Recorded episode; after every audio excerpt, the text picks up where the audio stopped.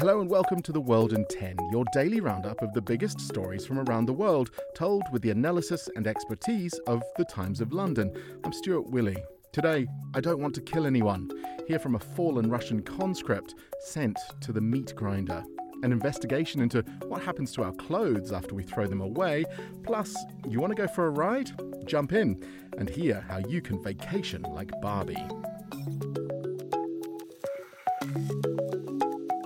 But first, a grim milestone in Kenya and a story both upsetting and confusing. This week, the death toll from the Doomsday Cult in this East African country went above 400, with even more bodies found by police. They've been searching for missing followers of a cult who believed they would meet Jesus if they starved to death. The Times Africa correspondent Jane Flanagan has been following this story. She told us the group was unremarkable at first. The Good News International Church was set up about 20 years ago, and its uh, leader, Paul Nthenge Mackenzie, actually began uh, his career as a taxi driver and, and fell into the, the pastor role, as actually thousands of people do in Kenya. There are thousands of these evangelical churches inspired by uh, the American sort of model, and they've sprung up in across East Africa, and it's a really unregulated sector, but nevertheless very lucrative. But things turned sinister. The pastor led his followers to a forest near Malindi, a coastal resort. He told them the rapture was coming on April 15th of this year, the end of the world, and they needed to prepare. Followers were locked in their huts in the forest and uh, and told that if they wanted to meet Jesus in heaven, then they had to stop eating. After about 10 days, people were taken out of their huts. Some of them were dead. Uh, some of them were still alive, but they were buried. Many of the dead were children. Dozens of emaciated, severely weakened people were rescued from the forest alive, but some of them continued to refuse food. Such was the hold Pastor Mackenzie had over them. To date, 403 bodies have been found in shallow graves by police.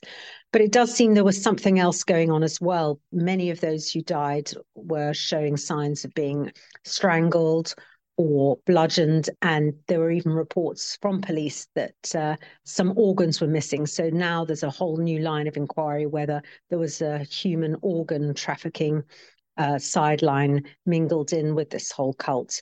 Uh, Mackenzie is uh, in police custody. He has not been charged yet, and bodies are are being found every week now.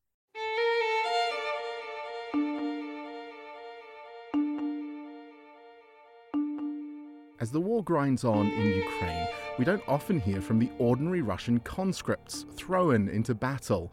Louise Callaghan from the Sunday Times has seen a diary recovered from the body of one fallen soldier.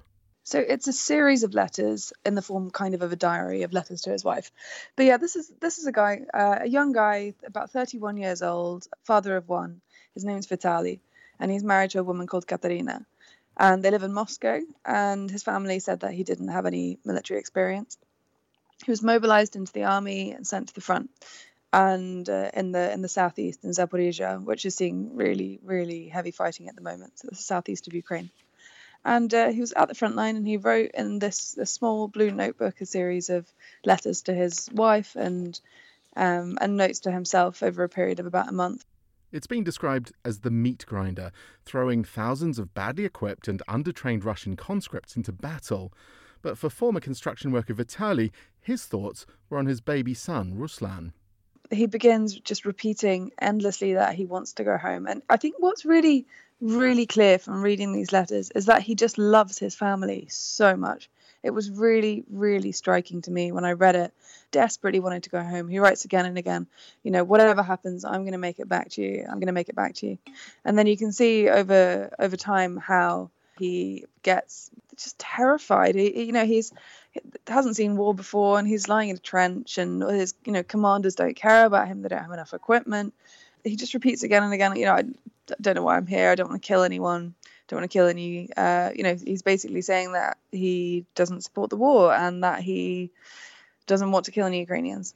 You can read much more from Vitali's diary of his desperation and about how his family learned of his death in the Sunday Times today.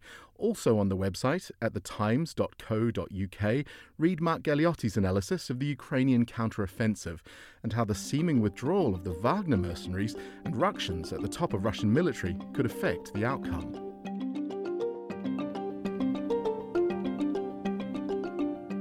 So called fast fashion is in the sights of climate campaigners, critical of cheap, mass produced clothing that's worn a couple of times and then thrown away.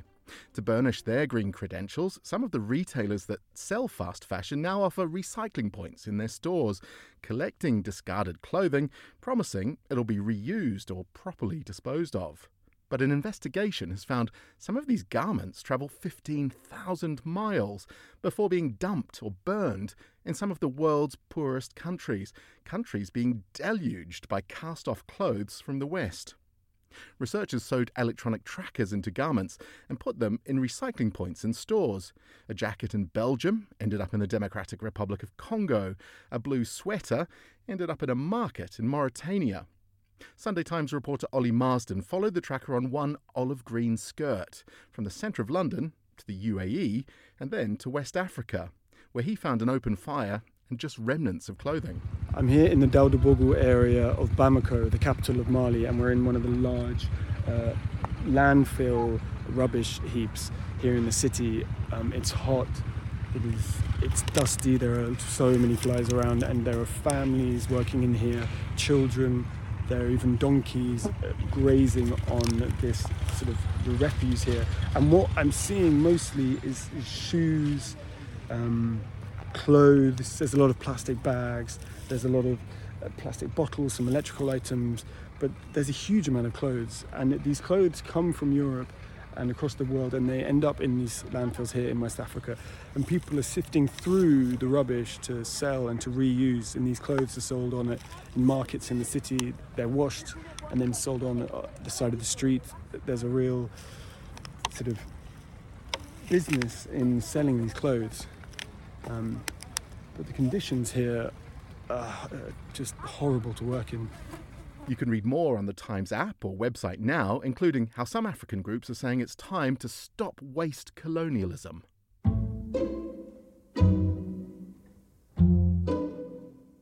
It's been hard to avoid Barbie this weekend. My walk into the Times newsroom here in London was a bit like this. Hi, Barbie. Hi, Barbie. Hi, Barbie. Hi, Barbie. Hi, Barbie. Hi, Barbie. Ugh. Hi, Ken. I can. So many Londoners were dressed all in pink, making an occasion of seeing the new film about the blonde haired plastic doll. Some fans, though, take it more seriously than others. I have over a thousand Barbie dolls. My name is Matthew Keith, aka Dolls on the Brain, and Barbie fills this entire room in my house. Matthew hopes the Barbie movie will make it okay for parents to buy the dolls for their kids and also provide more understanding for adult fans. I hope I get less attitude when I photograph Barbie in public. I've been kicked out of the LA Zoo, I've been kicked out of Forest Lawn Cemetery and Occidental College while photographing Barbies, so I would love a little more acceptance in public. Now, someone who hasn't been thrown out of those LA landmarks is Imogen West Knights. She's been on a Barbie themed California road trip for the Sunday Times. And then we were driving along looking for this place and thinking, you know, oh, we're nearly there, we're nearly there. And then there were these bright pink gates. We thought, okay, it's got to be that. And then you go inside and it's a sort of classic motel setup, all pink, just pink everywhere pink lounges the pool is pink the inflatables are pink then the reception is pink and the lounge is pink and then our room still quite pink. Beyond the decor it wasn't all bad. I would recommend it you know i think if you're if you're a fan of barbie and you want just like total luxury relaxation then why not? I mean go all in. Just beware of some of the more physical activities.